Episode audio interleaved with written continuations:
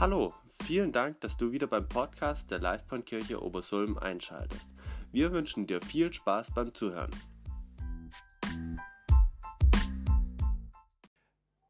Ich fand das bockstark. Ähm, möchte aber mit dazu sagen, also niemand möchte sich lustig darüber machen, dass äh, vielleicht jemand Panikattacken hat. Wenn man das hat, das ist äh, eine ganz unangenehme Geschichte. Ähm, aber ich als Psychologe, ich stelle mir natürlich schon immer die Frage, ähm, wie könnte man jetzt am besten diesen Leuten helfen?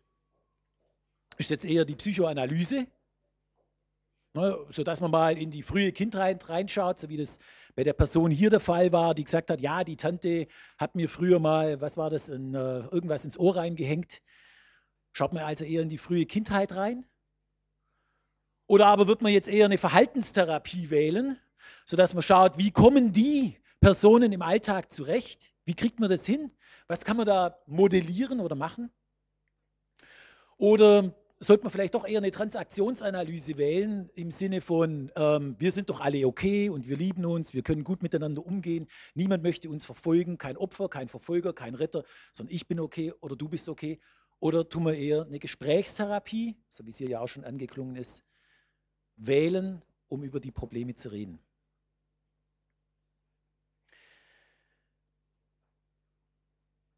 Ich beantworte euch jetzt die Frage nicht gleich, sondern da müsst ihr zum Psychologen gehen, wenn ihr da jemand sucht. Aber ich möchte in der Predigt den Blick auf was Grundlegendes in der Bibel legen. In, auf was Grundlegendes, ähm, was die Bibel als Auslöser von Angst, aber auch Verderben beschreibt. Clement, du würdest mal die Folien anmachen?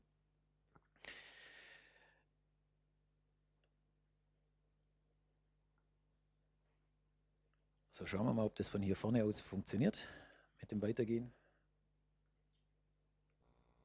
Genau. Und zwar möchte ich mit euch als allererstes in einen Bibelvers reinschauen. Und zwar, diesen Bibelvers finden wir bei der allerersten öffentlichen Predigt von Jesus, bei der sogenannten Bergpredigt. Und jetzt können wir uns vorstellen, was machen wir, wenn wir als erstes unterwegs sind? Wenn wir am Anfang unseres Schaffens sind, über was reden wir dann? Doch über die Dinge, die uns wichtig sind. Richtig? Gut. Und Jesus hat, unter, er hat über viele Dinge gesprochen, aber unter anderem hat er darüber gesprochen, übers Gebet. Jetzt schauen wir uns mal ganz kurz an, was Jesus übers Gebet gesagt hat. Hier heißt es, und wenn ihr betet, sollt ihr nicht so sein wie die Heuchler, die gern in den Synagogen und an den Straßenecken stehen und beten, um sich vor den Leuten zu zeigen. Wahrlich, ich sage euch, sie haben ihren Lohn schon gehabt. Wenn du aber betest, so geh in dein Kämmerlein und schließ die Tür zu und bete zu deinem Vater, der im Verborgenen ist, und dein Vater, der in das Verborgene sieht, wird's dir vergelten. Also was sollen wir machen? Ich habe mal hier nochmal Abrahams Hütte aufgebaut, die kennt ihr vielleicht noch vom letzten Mal. Ähm, heute ist es mein Kämmerlein. Jetzt gehe ich hier mal rein in das Kämmerlein und gehe also in das Verborgene. Heute fällt es mir Abraham sehr schwer. Der hat nämlich Kreuzschmerzen. Und der bricht die Hütte gleich ab. Naja, die wird etwas kleiner hier. Dankeschön, Uli. Man braucht immer einen Helfer, ah, vor allem wenn man Kreuzschmerzen hat. Oh, ja, ganz schlimm. Also es kostet mich heute wirklich viel.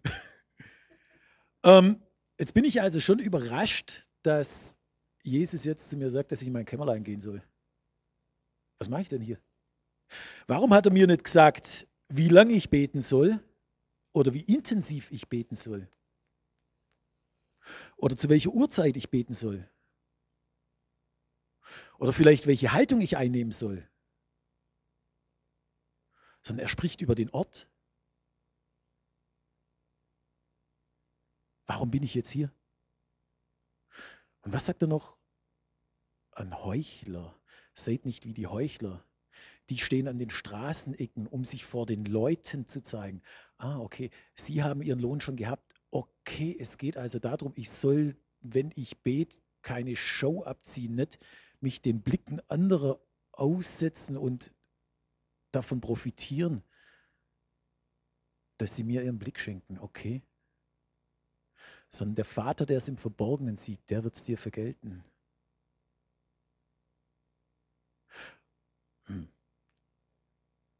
Das heißt, okay, wer vor den Leuten betet, der bekommt den anerkennenden Blick von den anderen. Und wer im Verborgenen betet, bekommt die Aufmerksamkeit, also den Blick von Gott. Ah ja, okay.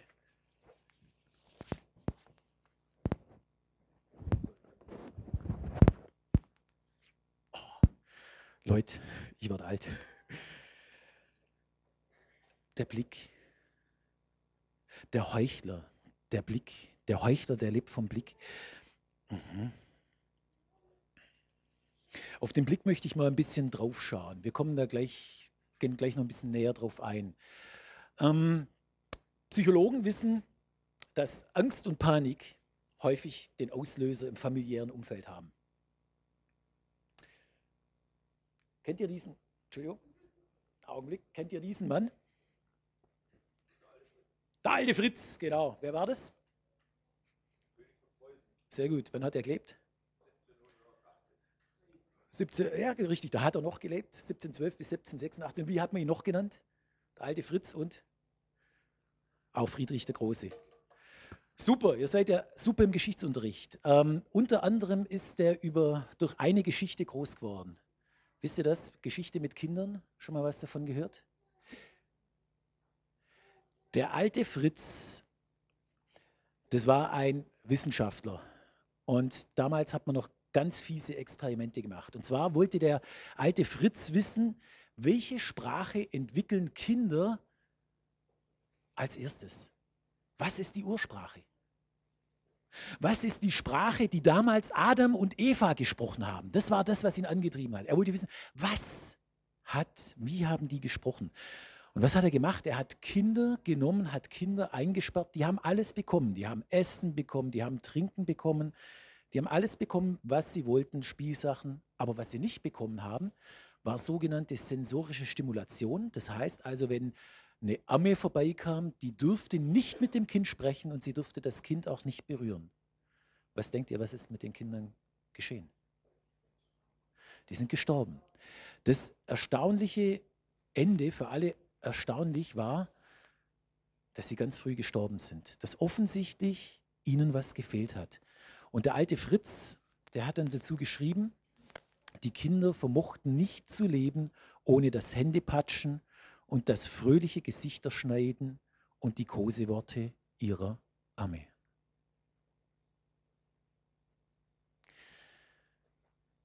Das heißt, auch heute weiß man das, dass Aufmerksamkeit und zu wenig Aufmerksamkeit, dass das eine Angststörung hervorrufen kann. Mittlerweile gibt es natürlich auch das andere Extrem. Denkt an die Helikoptereltern. Ich weiß nicht, wie ihr darüber denkt. Das ist natürlich auch nicht gut. Ähm, aber lasst uns mal ein bisschen auf den Blick schauen. Wenn wir jetzt groß werden und aufwachsen und ein Baby sind, da haben wir ja einige hier davon, dann, was nicht, wie alt ist denn so das Jüngste, was wir hier haben? Vier Monate, sechs Monate, ein Jahr, ein Monat. Hm. Jetzt kenne ich mich nicht so ganz genau damit aus, aber eins weiß ich. So ein Kind nimmt schon die Blicke der Eltern wahr. Das Kind weiß schon, kriegt es einen positiven Blick, einen freundlichen Blick oder einen ärgerlichen Blick. Und ich denke, irgendwann beginnen Kinder auch mal zu fremdeln. Ja, also ein fremder Blick können Kinder auch wahrnehmen. Und wir lernen also, dass der Blick was Wichtiges für uns Menschen ist. Der alte Fritz hat festgestellt, kein Blick ist schlecht. Das Kind weiß schon, wenn es lächelt, kommt ein Lächeln zurück, dann gibt es vielleicht auch bald was zu essen. Und die Kinder, die werden dann irgendwann größer. Ja, genau, hier haben wir nochmal so ein Baby. Das fand ich so süß, ne? Weil das ist eigentlich schon der Blick, wenn, na, ich weiß nicht, wenn man so, ah, duzi, duzi, duzi, ah. Ne? Und dann werden die Kinder größer und ihr kennt das auch. Dann geht man in die Schule, erste Klasse, zweite Klasse.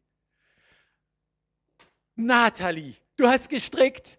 Das hast du fein gemacht. Super. Und wir kriegen positive Unterstützung. Wir, wir haschen danach nach Anerkennung. Wir wollen natürlich dieses positive Gefühl, was die Nathalie, der Tobias und der Emil hatten, wenn sie gestrickt haben und der Lehrer sagt, das war ganz toll, wollen sie das immer wieder haben. Und natürlich auch daheim, wenn der Vater dann lobt, versucht man das nochmals zu bekommen. Stelle noch weitere Dinge fest, nämlich, dass wenn ich mich in einer bestimmten Art und Weise verhalte, dann bekomme ich auch Beachtung. Und manche Kinder, die gehen sogar so weit, dass sie sich total negativ verhalten, nur weil sie Aufmerksamkeit haben wollen. Kennt ihr das auch? Na, das ist, du kriegst die Aufmerksamkeit nicht und plötzlich fangen die an, irgendwas anzustellen. Nur um Beachtung zu bekommen, nur um einen Blick zu bekommen. Und das große Kind wird vielleicht ein bisschen älter oder das Kind wird ein bisschen älter. Dann ist es natürlich auch ganz wichtig, dass wir Bewunderung haben wollen.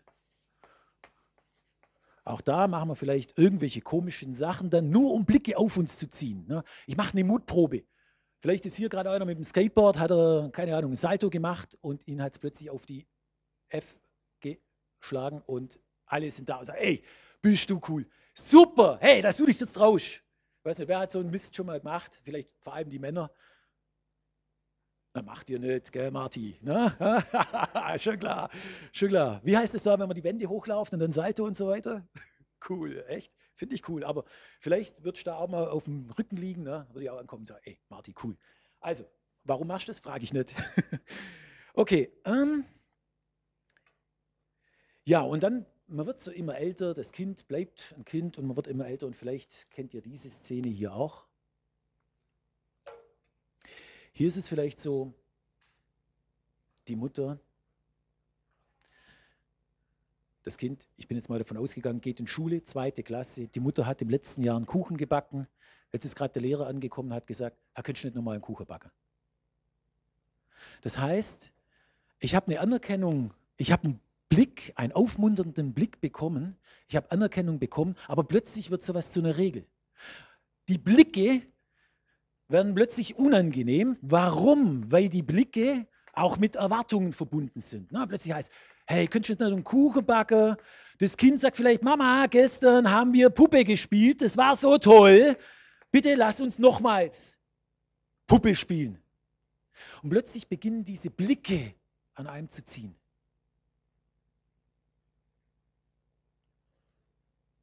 Und die Blicke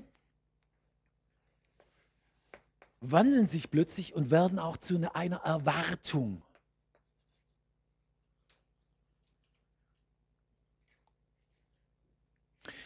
Und ihr kennt es vielleicht auch, wenn man dann so irgendwo steht und plötzlich wird es dann unangenehm, weil man merkt, diese vielen Blicke, die auf einen gerichtet sind, diese Erwartungen, die da sind, ich kann sie gar nicht mehr erfüllen.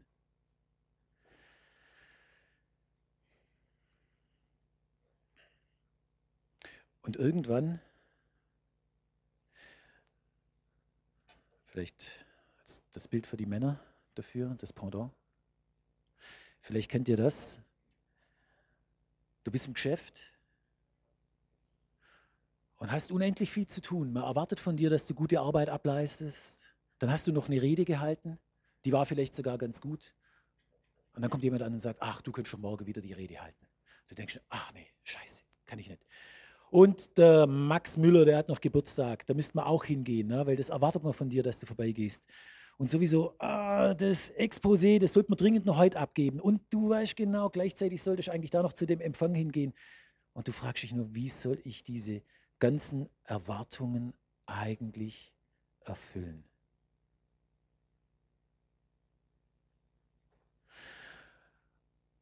Und irgendwann geht es vielleicht sogar so weit, du versuchst den Erwartungen gerecht zu werden und plötzlich hast du was vergessen. Und dann kommt jemand auf dich zu und sagt, wie konntest du nur den Geburtstag vergessen vom Hans-Uli? Den hätte man doch gratulieren sollen. Ne? Und da bist du nicht vorbeigegangen und so. Und du denkst, gerade der Hans-Uli.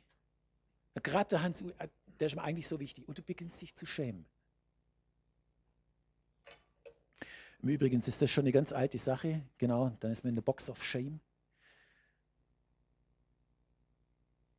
Genau. Augenblick noch. Clement. Und schon damals war es so bei Adam und Eva, nach dem Sündenfall, da sind ihnen die Augen aufgetan worden und sie wurden gewahr, dass sie nackt waren. Das hat jetzt, mit Sicherheit haben die nicht gedacht, oh, vorher ist mir das gar nicht aufgefallen, dass ich hier Alle. irgendwie nackt bin. Ach, du siehst ja plötzlich ganz anders aus oder so. Ne?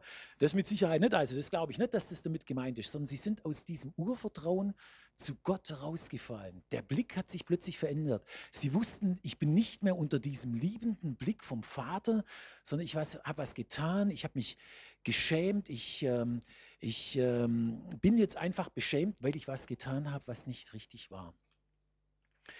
Und Augenblick noch, noch das eine Bild, Klima, das von der älteren Frau. Und wisst ihr, und das als letztes zu unseren Blicken, kannst eine Folie zurückgehen, Klima. Der Hammer ist der, irgendwann muss der Blick gar nicht mehr da sein. Plötzlich du spürst, dein Vater hat zu dir immer gesagt, zuerst wird geschafft und dann wird Fernseher guckt. Und was machst du? Der Vater ist nicht da, du guckst zuerst Fernseher und schaffst dann. Und was merkst Ja, Sapperlot. Na, das wär's, gell? Ich, irgendwie spüre ich den Blick meines Vaters. Ne? Mein Vater, der irgendwie, mein Vater, der wird das nicht gut finden. Kennt ihr das? Na, plötzlich kommt der, dieser Blick an. Und das Fatale ist, die Tante Irma, die dir vor 50 Jahren gesagt hat, man räumt aber den Tisch ab, nachdem er, äh, nachdem er gegessen hat, ne? da denkst du heute noch dran, obwohl die Tante Irma vielleicht nicht mehr lebt. Kennt ihr das auch? Ja. Der Blick ist heute noch da, obwohl Tante Erna gar nicht mehr lebt. Du sitzt da am Mittagessen, hast das Geschirr noch da stehen, legst die Füße auf den Stuhl drauf und denkst dir, hey, jetzt lassen wir es uns einfach mal gut gehen. Und plötzlich fällt der Tante Erna ein, die gesagt hat, man tut aber zuerst abräumen. Der vorwurfsvolle Blick. Clement, und wenn du jetzt mal ganz kurz das laufen lässt, weil jeder Blick kann zum Antreiber werden. Und was passiert da in mir drin? Alle haben immer einen Traumtag. Außer du natürlich. Ob deine Frau überhaupt zufrieden mit dir ist? Und deine Kinder? Wolltest du ihnen gestern Abend nicht noch was vorlesen? Und wolltest du denn nicht mehr Zeit nehmen für deine Ehe, statt gestern am Schreibtisch zu sitzen? Apropos, Champions League war gestern auch noch gewesen. Und Fitness. Und Spieleabende mit der Familie. Und Gebetsabend in der Church. Und Fastenzeit und auf die Straße und Leutehallenzeit und Pastorengebet und Sex mit deiner Frau. Alle haben mehr Sex. Alle schauen Champions League. Alle gehen ins Fitness. Alle machen Spiele. Alle lesen in der Bibel. Alle erledigen ihre To-Dos Alle machen pünktlich ihre Buchhaltung. Alle, Alle gehen früher ins Bett. Alle kuscheln Alle mit ihrer Frau. Alle sind glücklich. Alle sehen dabei besser aus. Alle sehen besser aus. Alle. Alle. Alle. Alle. Alle. Alle. Alle. Alle. Alle.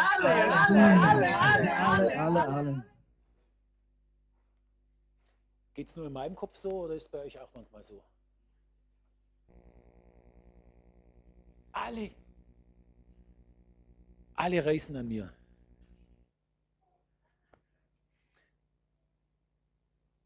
Es geht nicht allen so. Man stellt zum Beispiel fest, erfolgreiche Menschen, die erfolgreichsten Menschen, die haben nicht unbedingt am meisten Stress, sondern am meisten Stress haben eigentlich die, die gehen in drei Wochen in Urlaub und du denkst eigentlich, was machen die überhaupt? Die haben doch überhaupt nichts zum Schaffen. Ne? Aber die sind völlig gestresst, weil sie denken, ach, zuerst muss ich mal das Haus in Ordnung bringen, dann muss ich draußen den Rasen mähen, weil was soll sonst die Nachbarn denken? Und mein Partner muss ich auch alles einpacken, sonst hat der womöglich auch noch äh, irgendwelche Ansprüche an mich oder findet das nicht gut. Also, so läuft unser Leben häufig ab. Die Frage ist, ist das das, was Gott eigentlich will? Ist das Gottes Blick auf uns? Er hat vorher gesagt, nee, stellt euch nicht hin wie die Heuchler, die haben es schon mit ihrem Blick. Ne? Weil was passiert dann? Wir bekommen die aufmerksamen Blicke, aber wir stellen fest, wenn wir die bekommen, irgendwann wird es auch unangenehm. Also, was ist Gottes Blick? Wir können die nächsten Folie machen, Clement?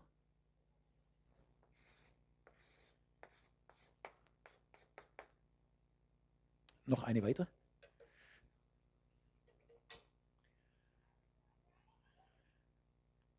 Jesus war anders.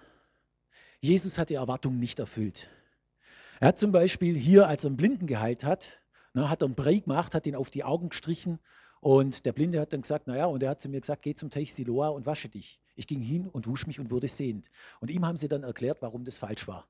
Ja, so hat Jesus nicht handeln dürfen. Ihr könnt die Geschichte nachlesen. Er hat überhaupt nicht den Erwartungen genügt. Als es darum ging, dass sein Freund Lazarus im Sterben lag und die Maria und Martha ihn gebeten haben, rechtzeitig doch zu kommen, um ihn zu heilen, da hat er was gemacht? Er hat gewartet, bis er gegangen ist. Er hat gewartet, bis der Lazarus gestorben war. Erst dann ist er gegangen. Er hat den Erwartungen selbst seiner Freunde nicht genügt.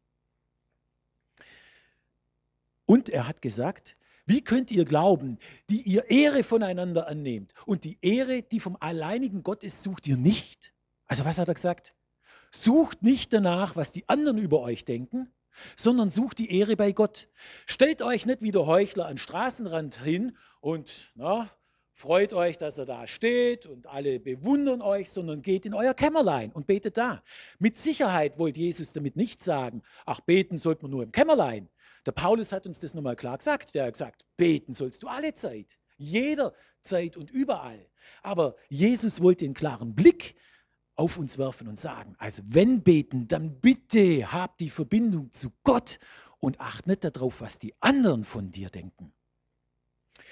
Ist zum Beispiel für mich jetzt hier auf der Bühne natürlich eine riesige Herausforderung. Ja? Weil eins ist klar, ich möchte, dass euch das gefällt, was ich euch sage. Ich freue mich sogar, wenn ihr danach herkommt und mir sagt, das war aber schöne Predigt, das war toll inszeniert, hast dir viel Arbeit gemacht, na, toll hast du es gemacht. Ich freue mich über die Blicke über die bewundernden Blicke, über die aufmunternden Blicke. Und dennoch es ist es unglaublich wichtig, dass es mir am wichtigsten sein muss, dass ich die Ehre von ihm hole. Und dass ich mich unter seinen Blick stelle.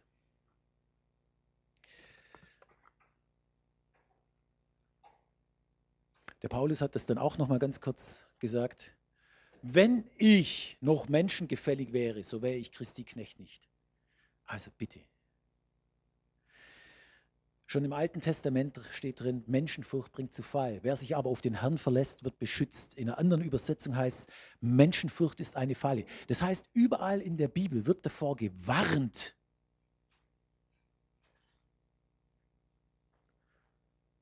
dass wir die Bewunderung aus den Blicken der anderen ziehen.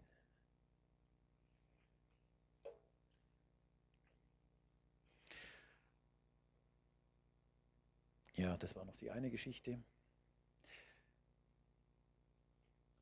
So, ich gehe hier mal ein klein bisschen hier drüber hinweg. Ähm,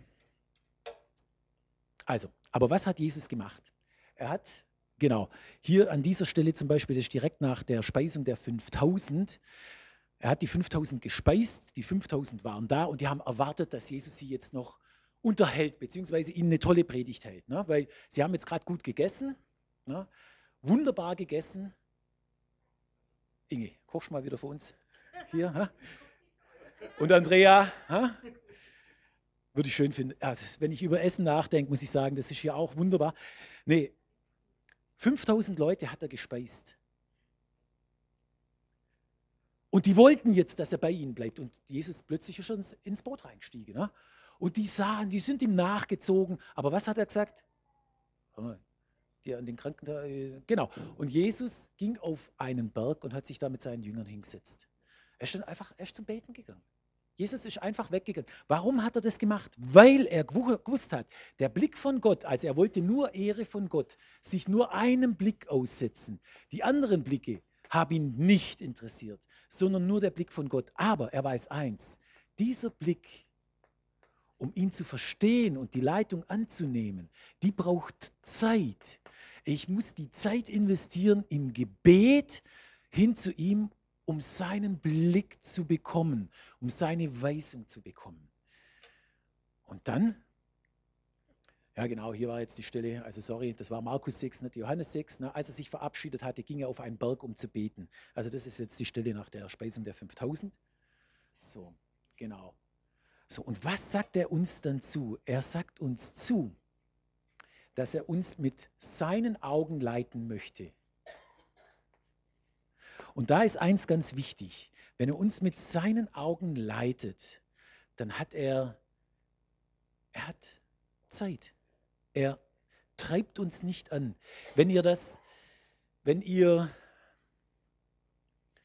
ich habe den Namen vergessen von der Person hier,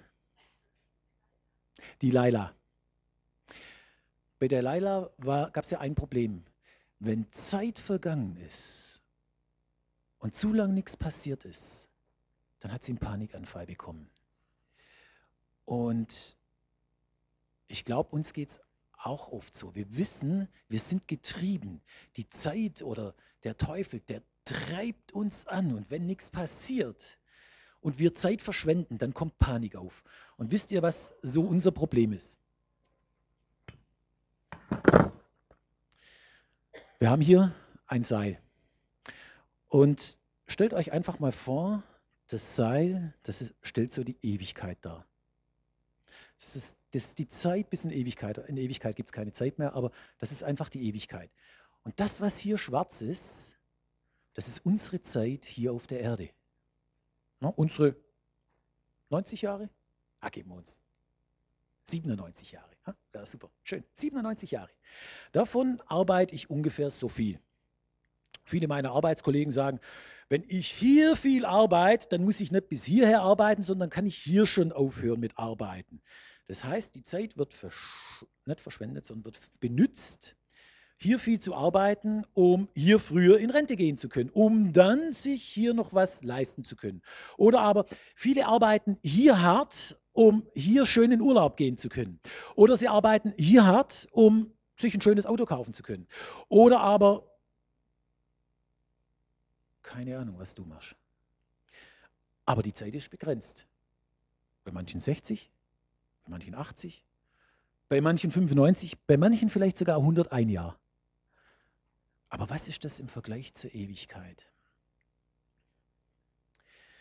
Was ist das im, Zei im Vergleich zur Ewigkeit? Und wir müssen in jedem Augenblick unseres Lebens, und Augenblick heißt ja nichts anderes wie Moment. Ne? Im Deutschen, der Augenblick ist gleich der Moment. In jedem Moment meines Lebens muss ich mir überlegen, unter welchem Augenblick stehe ich. Unter welchem Blick begebe ich mich? In jedem Augenblick meines Lebens kann ich mich entscheiden, ob ich eher Wert darauf lege, die Perspektive für die Ewigkeit zu wählen, also mich unter seinen Blick zu stellen, oder aber Blick, den Blick auf das Hier und Jetzt zu richten und zu schauen, dass es hier in diesen 95 Jahren gut geht.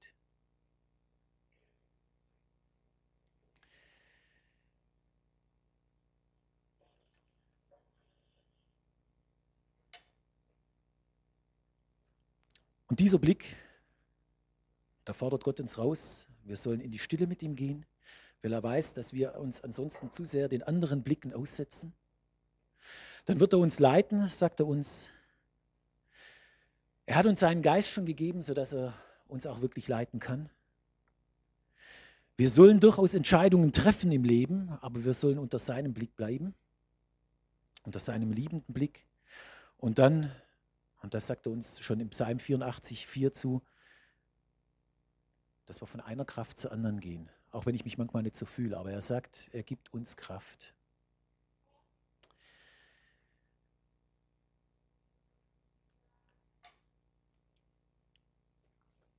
Und um euch ein Bild zu geben,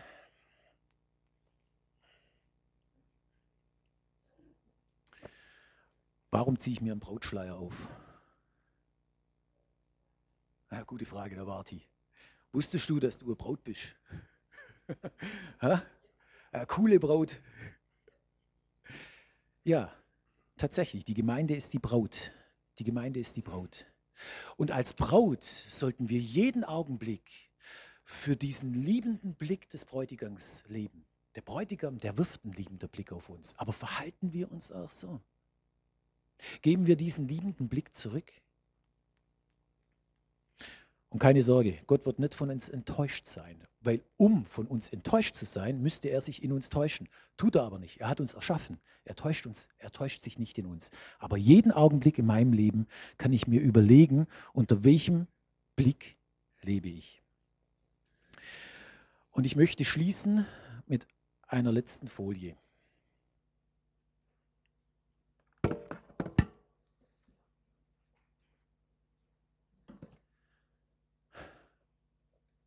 Kennt, kennt ihr das? Davor, sagt euch was. Also, ich habe so ein Band hier an meinem Arm. Davor, das ist so ein Symbol, was eigentlich für Jugendliche entwickelt worden ist, wo das Evangelium in Kurzform darstellt. Das Evangelium in Kurzform könnt ihr auch beim Paulus nachlesen. Ähm, ich sage es mal ganz kurz in meinen Worten. Gott liebt uns. Wir sind getrennt worden von Gott, schon damals durch den Sündenfall von Adam und Eva und der natürliche Mensch ist getrennt von Gott. Jesus ist gekommen, um diese Brücke, diese Trennung wiederherzustellen, sodass wir wieder eine Verbindung zum Vater haben. Und zwar sowohl zu Gott, also was ist das, vertikal, als auch die Beziehung zu anderen Menschen zu heilen. Ne? Die Beziehung zu Gott zu heilen, aber auch zu anderen Menschen.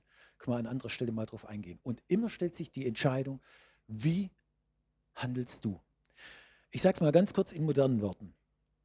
Du fährst, mit, du fährst in deinem Leben hier Micha, du kennst die Geschichte, ne? Du fährst in deinem, brauch dich nicht, ne? Aber du fährst in deinem Leben hier auf einem Wildwasserfluss durch die Gegend, ne? Auf, mit einem Schlauchboot fährst du den Fluss runter. Und plötzlich kommt ein Warnschild. Hey, Vorsicht, da vorne kommt ein Wasserfall. Wer von euch würde dann relativ schnell diesem Schild Glauben schenken und versuchen auszusteigen? Die meisten wahrscheinlich, ne?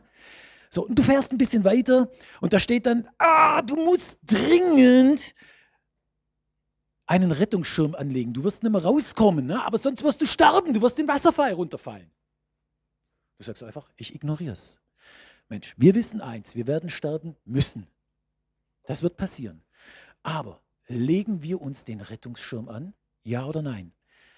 Und es ist immer eine Entscheidung im Leben. So, und jetzt in jeder Situation meines Lebens kommt eigentlich wieder das Evangelium zum Tragen, weil wir haben uns einmal für Gott entschieden. Aber hier können wir uns neu entscheiden, welchen Blick wir haben. Habe ich den liebenden Blick? Glaube ich ihm? Und entscheide ich mich dafür, nach seinem Blick zu handeln, seine Liebe weiterzugeben? Oder aber bleibe ich getrennt von ihm und sage, okay, es ist mir nicht wichtig, sondern ich nehme die anderen Augenblicke als wichtiger wahr? Und was dann eben passiert ist, dass auch ich heilen kann und jeden Augenblick kann ich mich entscheiden, ob ich genau das tue, was er möchte oder nicht.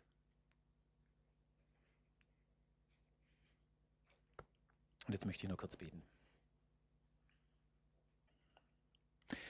Herr Jesus, ich bin dir so unendlich dankbar. Du bist in die Welt gekommen, hast uns gerettet und hast uns einfach gezeigt, wir müssen nur den Fallschirm anlegen. Und den haben wir angelegt, indem wir gesagt haben, ja, wir möchten ein Kind Gottes werden, Herr.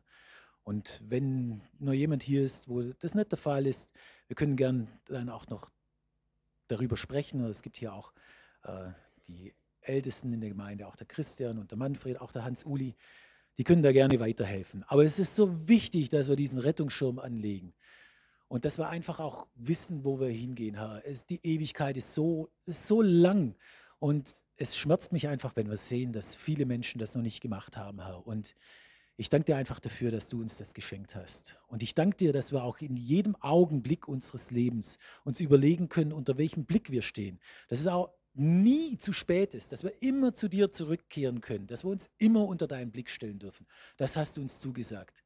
Herr, und du hast uns auch gesagt, dass wir immer Fehler machen werden. Das weißt du. Und das kommt immer wieder durch. Und dennoch kommst du immer wieder mit deinem liebenden Blick wie der Bräutigam zu uns zu, wie ein frisch Verliebter, der seine Braut küssen möchte, Herr. Und du lädst uns ein, doch unter deinem Blick zu kommen und nicht unter dem Blick der anderen zu sein.